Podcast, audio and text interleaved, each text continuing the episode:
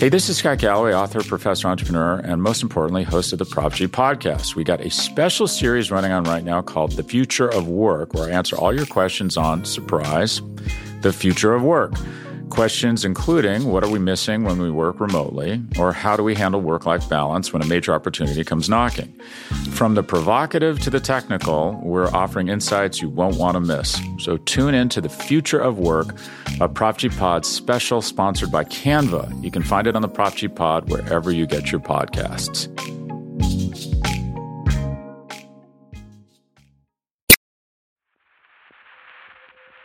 From Cafe and the Vox Media Podcast Network, this is Now and Then. I'm Heather Cox Richardson. And I'm Joanne Freeman. We first thought of the topic for this episode in response to two recent horrific back-to-back shootings in California in January. The first was in Monterey Park. The other was in Half Moon Bay. And at least 19 people were killed and 10 injured in the attacks. Both of the shooters and the majority of the victims were members of the Asian American Pacific Islander community. And of course, that certainly raised a conversation that raised topics that we've certainly discussed here before about violence and identity and the troubles facing the Asian American community. Now, it's not as though pointing to thinking about analyzing the Asian American community and their influence in America is something new. In recent years, there has been a remarkable rise in hate crimes against the Asian American community. The Center for the Study of Hate and Extremism in 2021 said that anti-Asian hate crime increased by 339% in 2021. There's been a huge surge. So for all of these reasons, today we want to talk about the Asian American experience throughout American history. And to do so, we're very pleased to be joined by my Yale colleague, Mary Liu. She is a professor of American Studies and History, whose work has focused on, among other things, Asian American history, urban history, and gender studies. She's also the author of The Chinatown Trunk Mystery, Murder, Miscegenation, and Other Dangerous Encounters in Turn of the Century, New York City. Mary, welcome to the show. Thank you for having me. It's such a pleasure to have you here. Well, it's really wonderful. And I'm sad that this is the occasion that we're coming together, but this is such an important topic, so I am thrilled to be here. And boy, do we have questions for you. I'm ready. So why don't we start with a little bit about what Monterey Park and Half Moon Bay, in a very general way, can tell us about this amorphous group that we tend to call Asian American and Pacific Islanders. Wow, that's a big question to start. They're both places in California, but these communities are quite different from one another. In terms of what we've read in the media, for sure, we understand Monterey Park to be middle class, upper middle class, suburban, Asian and Latino-dominated community outside of Los Angeles. It's part of the San Gabriel Valley, which has seen a lot of immigration and settlement post-1965, post-1980s, actually, in terms of the spreading out of Asian and Latino immigrants who've bought property, who've set up businesses, who've really transformed that area since 1965. The Half Moon Bay area is also heavily Asian, Latino. But from what I understand in terms of the location, that's more rural. We see a lot more farm laborers, completely different socioeconomic class of farm laborers, migrant laborers. And so quite different, even though we're talking about the same state. When you think then about Asian Americans, it's not a monolithic group. No, definitely not a monolithic group, yes. If we take Monterey Park for a moment, the move of Asian immigrants into that area, we're seeing Chinese immigrants, we're seeing Koreans, Vietnamese. It's very complex in terms of what we're talking about. And a lot of that really has to do with the changes in immigration law after 1965. And, of course, the end of the Vietnam War in terms of Southeast Asian refugee migrations and resettlement. So in 65, we get this big change where we see the move from origins quotas into hemispheric quotas. And so as a result, we see this significant rise of Asian immigration. Also, it's the first time that we're seeing family reunification categories that allow for Asian Americans who are in the U.S. already to petition and bring family members who had been not able to come during the exclusion era. So with the rise of family reunification and then also the professional categories, this is the third preference category, which also makes a huge difference, which is why we suddenly see this big change in terms of the socioeconomic background of Asian immigrants coming through. So we're seeing professionals in terms of doctors, nurses, engineers, scientists, basically all coming through that category who may or may not have relatives already here in the United States. So we're beginning to see this really dramatic diversity in terms of socioeconomic class, from continuing to see laborers migrating all the way up to professionals and entrepreneurs who are really bringing with them the capital to start new businesses. So just to reiterate what you just said, because the word diversity obviously is key to everything that you just said, Mary, one of the things that we certainly want folks listening to think about is that the term Asian American is a huge umbrella term that covers over all kinds of diversity, the kind that you just described, and also named as some of the groups of people who end up getting put under that demographic category of Asian American. Yes, definitely. And I would say the thing to also keep in mind is when we have a term like Asian American, it sort of assumes Asians of all ethnicities or countries of origin are coming into the United States and therefore Asian American. But if we actually look at the history of the United States in terms of its immigration laws and then also in terms of its imperial ventures overseas, you really begin to see how the label Asian American is not quite as expansive as we might imagine, or at least there's a history behind who all these people are. So we can think about Chinese immigration coming in as early as the mid-19th century as part of the gold rush, but as Chinese are excluded, you see the next group that capitalists are looking for in terms of helping to build the West out, or in Hawaii in terms of building out sugar plantations. You see Japanese coming in, and then when Japanese migrants are banned after 1907-08, then you see the turn towards South Asians who are basically coming through until about 1917, the Asiatic Barred Zone Act. And then you see the move to Filipinos, who are basically at that point not considered Asian immigrants, but American nationals because of the U.S. colonial conquest of the Philippines. So that begins to help us understand why there's certain groups in the United States, rather than when we say the term Asian Americans, as though every single Asian country is sending their people equally. So on that note, that's a great transition back to the world of early America. What is the history of early America first conceiving of what a relationship with Asia might look like? One of the things that I say to my class, my students, is we have to imagine all the way back to 1492, actually, for a second, if you don't mind, because after all, you know, what the heck were these people doing trying to sail across the oceans? Well, they were trying to find routes to Asia, trade routes, faster routes. So one could argue that the relationship, you know, in terms of North America to Asia goes all the way back to these moments.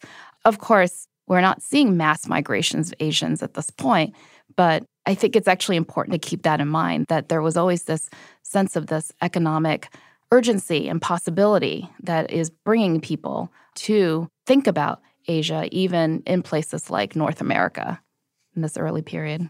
They're looking for trade, of course, but what you're saying suggests that they're also imagining what Asia might look like, because it's hard to imagine. I mean, certainly the sailors would have had some experience with people from other countries, but people sitting back home in Europe probably were just imagining what Asia might look like, and people who live in Asia might look like. Is that right?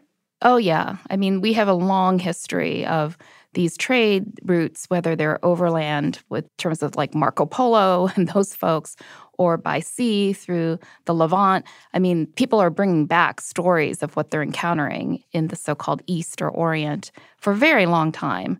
I think so much so that it makes sense that someone like Columbus would stumble across indigenous people and assume they were in India, you know, that they are in the Indies, and therefore people are called Indians for this very reason. And if you go into his writings, he continues to imagine this for quite some time. This is not something he realizes after his first voyage that he's made a mistake. I want to bring something up at this point because it has to do with what you've just talked about, Mary, which is you talked about the early roots of how people were imagining Asia and China, particularly India. But in early America, first in the colonies, and then in the very first years when America was a country, China, initially as a place that was providing goods that were considered to be luxuries and status symbols, people wanted to own Chinese porcelain. That was a big deal. And you can see, you know, in all kinds of accounts when you read of early Americans, they're tracking.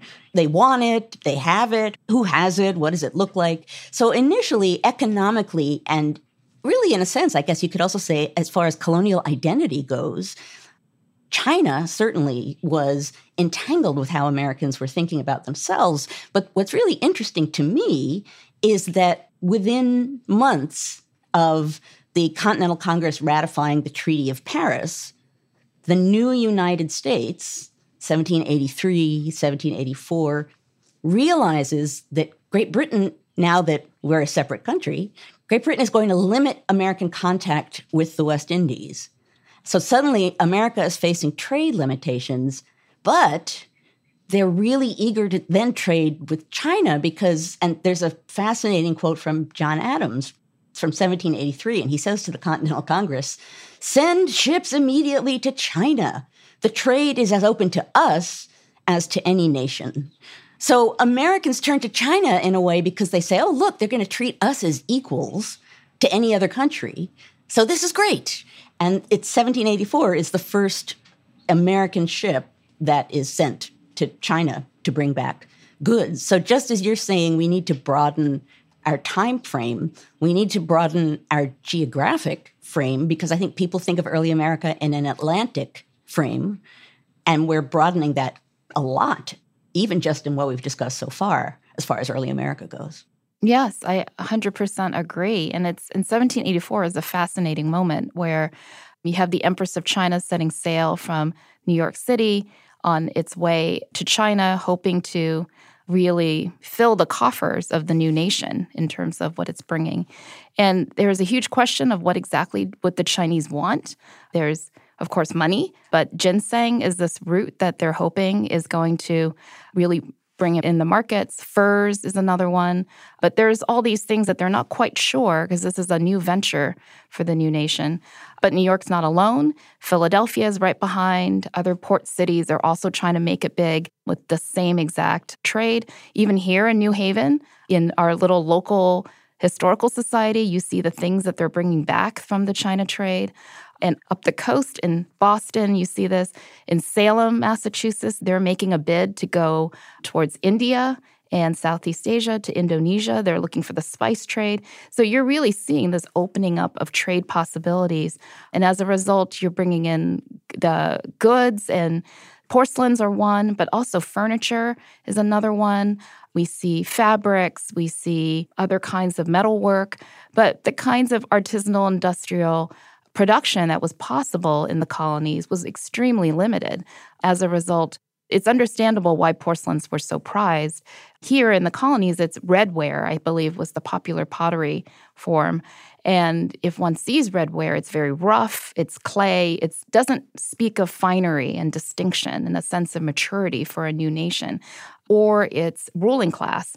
So you can see why our founding fathers were so interested in trying to get porcelains back, tea sets, dining sets, things with family crests. And the original, I believe, china that was purchased for state dinners were also from China, just because it would be a little embarrassing to have these elaborate state dinners served on redware, I would imagine. It would really scream, we are just a bunch provincials. Of provincials. Exactly, exactly. But what's wonderful about that is the way in which, in a really tangible way, American identity is bound up with China and Asia generally from the very beginning. Again, this is something that I think doesn't get on that many people's radar screens when they're studying early America, but I think as we're going to be discussing today, we're going to keep coming again and again and again to different moments in which Asian Americans are defining, characterizing, shaping what America is and how Americans think about what America is. So I have to assume that because of this interest of the founders, the United States Congress was really eager to have all of these people become new American citizens, right? If you look at the demographics, people have come from many different places. It's important to think about how, as these ships are coming and going through these ports, they're setting sail with ginseng, with specie, which is silver, specie, which is basically money. And the question is, what are they coming back with? And they're coming back with porcelains and furniture and cloth and spices. They're also coming back with people. Not a lot of people, but you're seeing some sailors who are coming on board who are always been of this mobile laboring population on the oceans. And so in places like Salem and New York and Philadelphia, you're seeing this sort of multicultural, multiracial grouping of people on the wharves. And some of these people do actually decide to stay. We have people who've come along. And even earlier than this moment of 1784, we do know that some indentured servants came through during the colonial period, especially coming out of India through London and then out across the ocean. Not many, but we see them here and there. But really, beginning in 1784 and later, you begin to see people actually coming into the ports and settling in. And they're coming and going. They're staying in boarding houses while they're here, and they leave. Some of them marry. Some of them have children. So we have little records of them here and there through the census. A diary of a sea captain, for example, mentions the people who came on board with him, and they intermarried with free Black women in the town of Salem and then basically became part of the Black population in that town. So in New York City, we know of Chinese who were in the seaport district, intermarried, and some really settled and raised families. So the new nation is facing a big question of how do you turn all these different people across these 13 colonies to one nation and one people? And the question, of course, is resolved by granting citizenship. And in the moment of 1790, the rule of naturalization is debated by Congress, passed, and everyone who is, quote-unquote, a free white person is granted citizenship. And this makes sense in the moment of 1790 because you have this wide array of people coming from France, England, even Scandinavian countries. There's Swedes in New Jersey. There's all kinds of people all up and down the coast. And to use the phrase free white person seems to be a very simple solution of what to make of all of these folks coming from these different parts of Europe. However, it clearly is excluding many people from citizenship.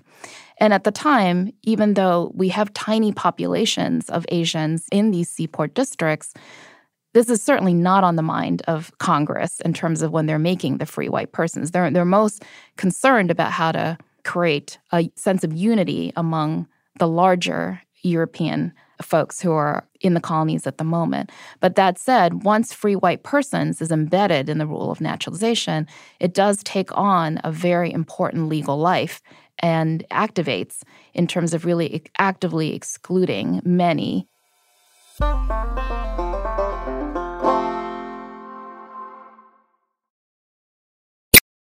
This week on The Gray Area, Professor Diana Posulka and I tackle one of life's biggest questions. Are we alone in the universe? What would it take for you to step off the agnostic ledge and say, yeah, aliens are real? Is it a spacecraft landing on the White House lawn? Well, something that was anomalous in 1952 did fly over the White House, and that's one of those cases that is still weird. That's This Week on The Gray Area, available wherever you get your podcasts.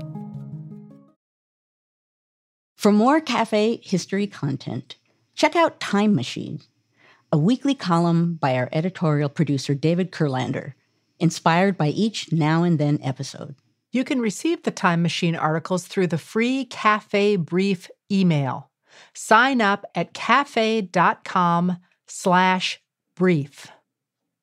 It's worth noting that specifically because the United States brings these sort of nation states together to create a country, and initially there's different policies about people who can come in and people who can't come in different colonies, and even still within states for a while, citizenship from the very beginning is an enormously complex and fraught and vitally important aspect of the new nation defining itself. And along the same lines from the very beginning, it becomes a vital way to include and exclude. So the 1790 Act is part of this larger, huge, long conversation about who is a citizen and what does it mean to be a citizen and what do you get for being a citizen. I love the way this plays out in the middle of the 19th century because it becomes a huge issue after the California gold rush. And gold is discovered in 48, and then the people really start to pour in 1849.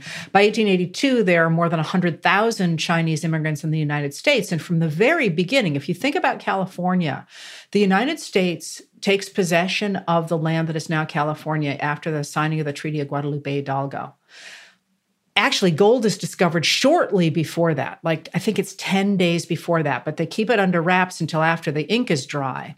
And then there's this incredible rush of people from all over the world to California in 49. By 1850, there's so many people there, both Eastern politicians and people in the California area are desperate to make it become a state because it's completely lawless, essentially.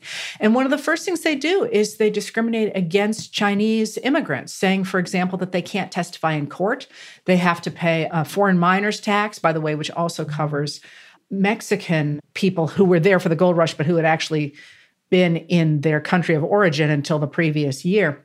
And that's something that really, really concerns people like Abraham Lincoln and William Henry Seward, who talk about the distinctions that people in California are beginning to make among different kinds of residents of California and starting to say, wait a minute, we got ourselves a real problem here in terms of destroying the idea of equality before the law and setting aside categories for people like Chinese in California. So that idea that there are different categories of people in America is central, of course, to the Chinese experience, but it's also central to the way that people like William Henry Seward, who's one of the leaders of the Republican Party, conceptualize the concept of equality. You know, we always focus on how they're looking at Black Americans, but they are also quite explicitly looking at Chinese in California. So all of this question of who's allowed to be here really focuses a great deal on the gold rush and on the Chinese coming in because of the gold rush. I would also say at the same exact time that we're talking about California, the South is in play as well, the South and the Caribbean. And I just want to throw that part of the country into the conversation very quickly. Prior to the Civil War, planters are already quite concerned about what is going to happen to their labor supply. I think they have a sense that, especially with British emancipation, that basically slavery is not going to continue in the U.S. And the question of exactly when that will end, who is going to replace that plantation labor, is something that is causing a lot of anxiety. And it's also in the same period that because Chinese and Indians as well were already brought into the British Caribbean colonies, they're seeing experimentations with Asian labor to replace enslaved Black labor. So the South is looking at that. And so we can look at the Memphis Convention in the 1860s, where they're really talking about what is the possibility. And they're looking to California because there are Chinese laborers who happen to be there in large supply. And they're imagining, could we bring Chinese out from California into the South? Can we bring Chinese labor from the Caribbean into the South? So these questions of exclusion and where Chinese fit, I think, also has to be understood within this kind of racial economics of where Black labor was in this moment as well, and then the concerns over the end of slavery and what would happen to the Southern plantation economy. Those are also bound up in these questions as much as the gold rush on the West Coast in terms of the competition with white labor. So these are all kind of happening simultaneously. And certainly once we end the Civil War, we get 1869 with the building of the Transcontinental Railroad, the question of Chinese labor then becoming something of concern of the entire nation really erupts as the country is brought into a deep depression, and Chinese labor seemed to be free to go and roam about the country and cause all kinds of local labor competitions. So that's a really cool moment, because during the Civil War, the U.S. Congress and the American people get really furious at Europe, especially at England, for what they consider to be insufficient support for the United States.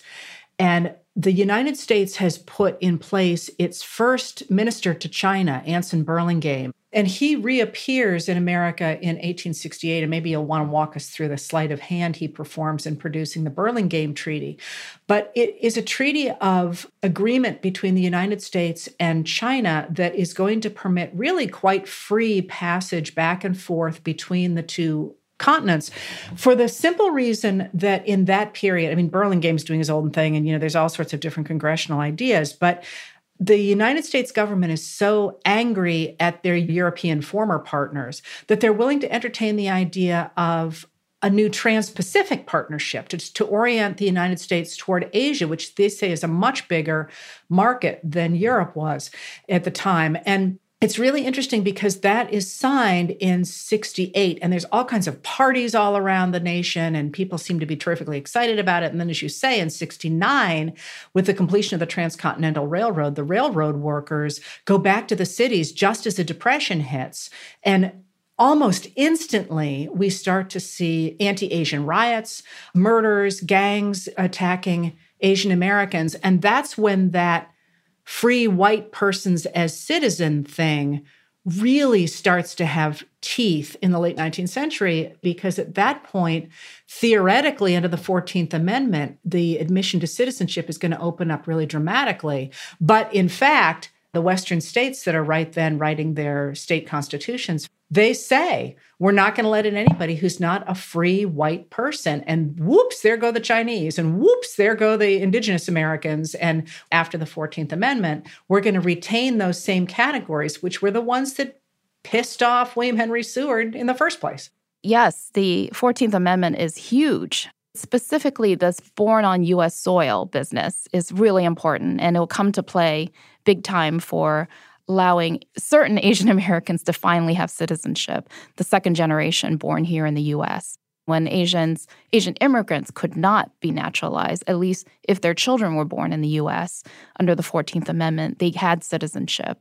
Only through the 14th Amendment was that possible. So in 1870, we get another rule of naturalization that continues to uphold free white persons, but then makes an exception for people of African descent and African nativity. So that's how free blacks are able to claim citizenship through this particular amendment. So there is an important change in 1870. And one of the debates that we have in the field all the time is, could Chinese have tried to petition through that little loophole and claim that they were similar to African Americans and gain citizenship that way? But all the citizenship cases we've seen basically do not go for that route, but instead try to challenge the notion of whiteness on head on and fail. Can you walk us through the Chinese Exclusion Act? Sure. Most people are familiar, if they're familiar at all, with Chinese exclusion with 1882. The provisions there initially was a 10-year ban on specifically Chinese laborers migrating to the United States. So exempted categories were created for merchants, diplomats, scholars, other folks in that category, basically people who were necessary for the purposes of U.S. trade, economy, and diplomacy. How laborers, because of the concern over labor competition, especially against white labor competition, basically was aimed at banning Chinese labor migration. Congress was supposed to vote again 10 years to see if they were interested in keeping it. But it's actually important to go back a few years earlier than 1882. I would actually go with the Page Act in 1875, where that particular act brought forth by Horace Page, congressman from California, who had initially tried to ban Chinese migration to California, but could not because states did not have the right to regulate immigration, only the federal government did, then put forth the Page Act, which specifically banned importation of contract laborers, coolie laborers, as well as women deemed to be of immoral background, prostitutes, etc. But that particular law was used very heavily against Chinese laborers and specifically Chinese women, even before we get to 1882. So 75 very much sets a lot of the terms that 82 will pick up. And 82 becomes a broader law, more set. And at that point, as I said, it was meant to be 10 years. Congress was hoping that that might appease white labor agitation, but instead we continue to see all sorts of violence. And I think the impact on Chinese laborers is really devastating because it really shows that Congress is willing to stand aside and say, you know, anything can happen to you. We are not really interested in protecting your ability to be here in this country. It's also worth noting what underlies everything that you just said, Mary, and particularly at the end there, which is the nation basically says, yep, not on us. The nation basically steps aside. If you're talking about citizenship, that's a really strong statement. Yes, it's quite profound. Initially, the idea was that people who were here already could have the right to return if they were to leave the United States and go back to China and come back. But then in 1888, the United States goes back on that with the Scott Act. And so you have thousands of Chinese who are in China visiting family who had planned to come back, are stranded, cannot come back. So you see these changes along the way. And then after 10 years are up in 1892, we have the Geary Act, which renews Chinese exclusion and then adds on top of that all kinds of paper requirements, certificates of residence that have to be proven, certificates of entry that are used to then determine whether someone is here lawfully. And then they asked Chinese to register themselves if they were already here and not coming through the border. And you see mass protests, actually. So Chinese band together through the Chinese Consolidated Benevolent Association, sort of the mutual support group, the mutual associations that are here at the time. And they really tried to organize everyone and say, refuse, do not show up to get registered because we're basically legitimizing exclusion. Do not do it. And it's really only through rounding up, threat of imprisonment, deportation, that the Chinese community has no choice but to acquiesce to those demands. By 1904, Congress has voted to move Chinese exclusion into perpetuity. Forget that every 10 years, we all know the nation does not want Chinese laborers is what basically Congress is saying. So we're in this mode. And as this is happening, Japanese immigration has been picking up to fill in the slack of Chinese immigration. And as a result, by 1907-08, we have the Gentleman's Agreement between the United States and Japan to stop Japanese labor migration. It's called the Gentleman's Agreement because Japan at the time was quite powerful, had defeated Russia in the Russo-Japanese War, and so it was a very different handling of labor exclusion in terms of the so-called Gentleman's Agreement as opposed to a federal ban against labor migration. So as I said before, we have Indians, South Asians coming through to, again, pick up the slack because, you know, it's a fascinating sort of movement back and forth as you see Congress banning and then employers going out back into Asia, finding yet another labor supply to replace. And then we get into the 1917 Barred Zone Act. And basically, at that point, Congress has decided it makes no sense to kind of ban group by group. Instead, they're literally drawing a map of the world and putting a line that passes between Europe and Asia and saying, everyone on east of this line is banned, which gets us to then 1924 in terms of the Johnson-Reed Act, where by this time, it's not simply Asian exclusion that they're after, but really trying to turn the clock back to a so-called national origins moment of resetting the nation to encourage immigration from Western Europe and discourage immigration from other parts. So the fascinating thing about 1924, however, is that you see so-called undesirable European immigrant groups are falling under a quota system, a very complicated algorithm. But Asians are just banned outright. They're just excluded. So they're in a very different category altogether. And then Filipinos are the only ones who are coming because of the relationship of Philippines to the United States as a colonial territory. This basically stays in place until we get into World War II, when the geopolitical necessity of creating Asian allies against the Japanese Empire makes it imperative to end Chinese exclusion because it was frankly embarrassing. So in 1943, you see the repeal of Chinese exclusion. But that said, what happens then is that the Chinese end up having the same quota system applied to them that Europeans are under. So really, we're not really talking about end to exclusion. There's about 105 Chinese who are allowed to come every year. 52, we get the McCarran-Walter Act in the middle of the Cold War, again, trying to show a good faith effort towards our Asian allies in the Pacific. In between that, Philippines and India see their exclusions repealed as well. And things basically stay that way until 1965 with the changes in immigration laws at that point, this change of people coming in. 65 is understood as this profound liberalization moment. It's meant to be thought of as the civil rights ethos coming into immigration, but yet it's actually quite a profound moment in the nation's history in the mid-late 60s.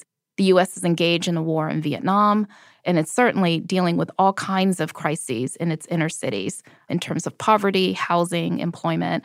So we can see all of these things coming together and erupting in the late 60s in places like Berkeley, California, Oakland, California, Los Angeles, New York City, with Asian populations who are really protesting the war. They're protesting the ongoing impoverished conditions of inner city populations of Asian immigrants who are coming in, overcrowded Chinatowns, little Tokyos, little Manilas that have been formed out of a history of exclusion and similarly defunded and under-resourced as the rest of the cities that they're in. There's all these liberation movements in 1968. How does this play out in the Asian community? And who is the Asian community in America in this period? So the Asian community in this period of 1968, it's still very much the earlier generation of folks who were here during exclusion and their descendants. So the activist population, mostly what we're seeing is that they are happening in places of universities where you have student activists that are meeting each other. They're meeting each other in the classroom. They're meeting each other on the streets and protests. Not surprising that Berkeley would be one of these places, or San Francisco State would be one of these places because of the location of a place like San Francisco and Berkeley in terms of having many student protests coming through. They're not the only people. There are also community people who've been struggling and pushing back against all kinds of repression over the years. But you have basically young students like Emma G. and Yuji Ichioka, who founded the Asian American Political Alliance and really worked with the Black Panthers and other student liberation organizations to really try to understand how U.S. interventions in places like Vietnam are connected to problems of inner city underfunding, defunding, the lack of services. Now, a lot of these groups come together, right, in an organization. Right. So they're all part of this umbrella of the Third World Liberation Front, which comes out of all of these different student groups deciding to come together and really protest much of the same thing of U.S. imperialism in Vietnam in terms of the war, but also just overall what they're seeing as a long history of policies that have perpetuated segregation. It's the richness of bringing all these people together in one way or another who intellectually and politically share a lot. I just love the idea of this one location particularly fertile for what's going on here, and in the process of discovering each other, really having a lot to say, having an impact. Yes, and I would say it's a really important moment for Asian American activism, for the arts just as much as for politics. The Kearny Street Workshop was located in a building that was the International Hotel, which was a location of extreme housing protests and labor protests. But they were in the basement, and they were making art. They were a collective of artists doing their own work, but at the same time producing all kinds of art for the movement. They did the flyers, they did the posters, they got people out, they did the banners. And also, this is a moment when we use the phrase Asian American, we assume everyone had this label on them and welcomed it.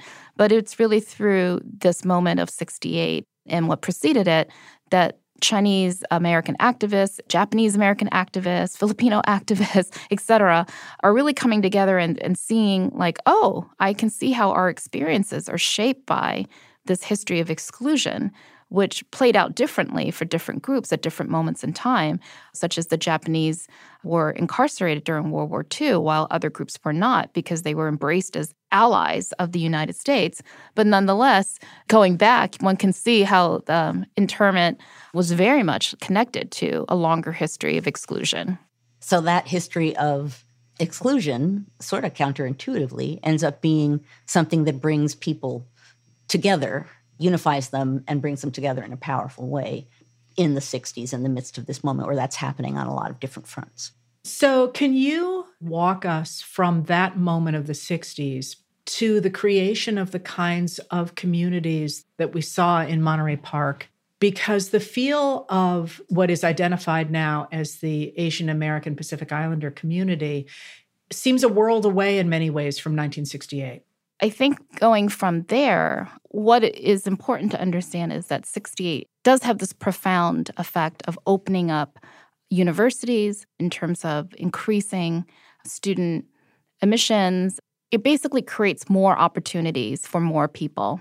So by the time we start to see people coming through the 1965 immigration law provisions, especially the professional categories and the family unification categories, they're coming into a very different United States from the exclusion era United States. So they're coming to a United States that now has more opportunities for Asians than ever in the history of this nation, whether in terms of work, whether in terms of housing, education. It's just a completely different landscape, and which is why oftentimes I think people don't fully understand, especially if they're new arrivals to the United States, what this history had been. Because instead, if they're coming in during the 70s and 80s, even with economic depression all around us or recession around us, it's a very different landscape of opportunity. So from the 70s onward, we begin to see very different migration patterns.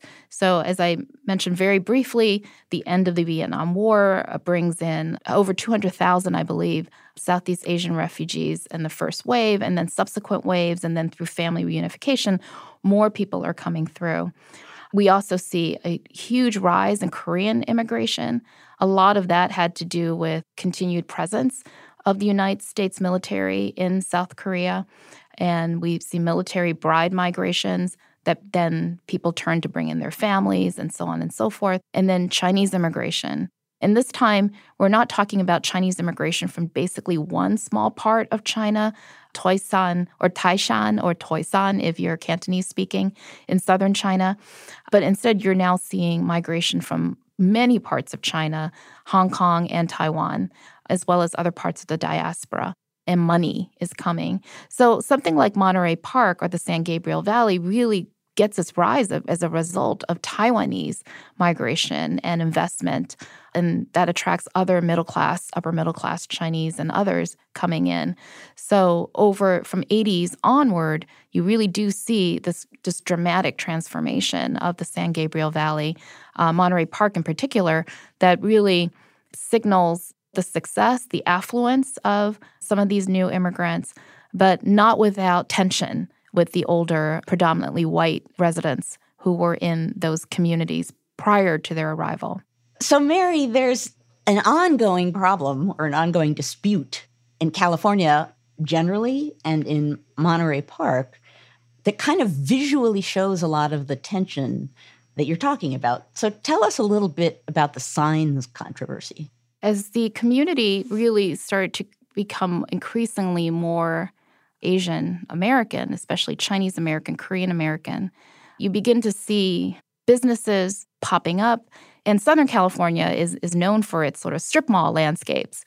So as you pass by, you see these signs that are right on the street level with all bunch of different establishments that are along the strip mall. And what longtime white residents were noticing was that more and more of these signs were popping up, and they were Asian businesses, they were grocery stores, where the signs were mostly in their respective Asian language. And they found it very, very off-putting. So occasionally there would be English words with it, But overall, people start to object in the sense that this is not what Monterey Park should be. It's turning into another Chinatown, you know, is those are the kind of the things that you would hear in the 80s and early 90s. And efforts to pass ordinances to maintain English language, we've seen those over time. And this was something that was hotly debated. There were efforts to pass different ordinances to do English language only, which did not come to pass, but continue to be debated even as recently as just a few years ago. This effort of, most recently, they've moved away from English language, which perhaps had sort of a racist tinge to it, but instead the modern Latin alphabet to suggest something more universal or something that's really more about the script itself rather than the politics behind these kinds of arguments. So, Mary, coming out of this conversation, where do you think this leaves us? What would you like to come out of this moment and this kind of awareness? I think the final sentiment is, to me, like, I hope Asian Americans will be visible in the country, not because of violence. Well, it's great that we're having this conversation now.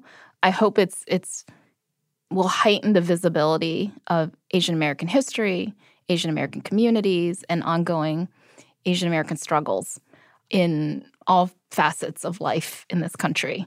Because I think what's frustrating from what I've seen in the last few years is that the pandemic has pushed Asian Americans into this place of increased visibility, but not always for the right reasons. And to always be told that you're a victimized community over and over again is difficult.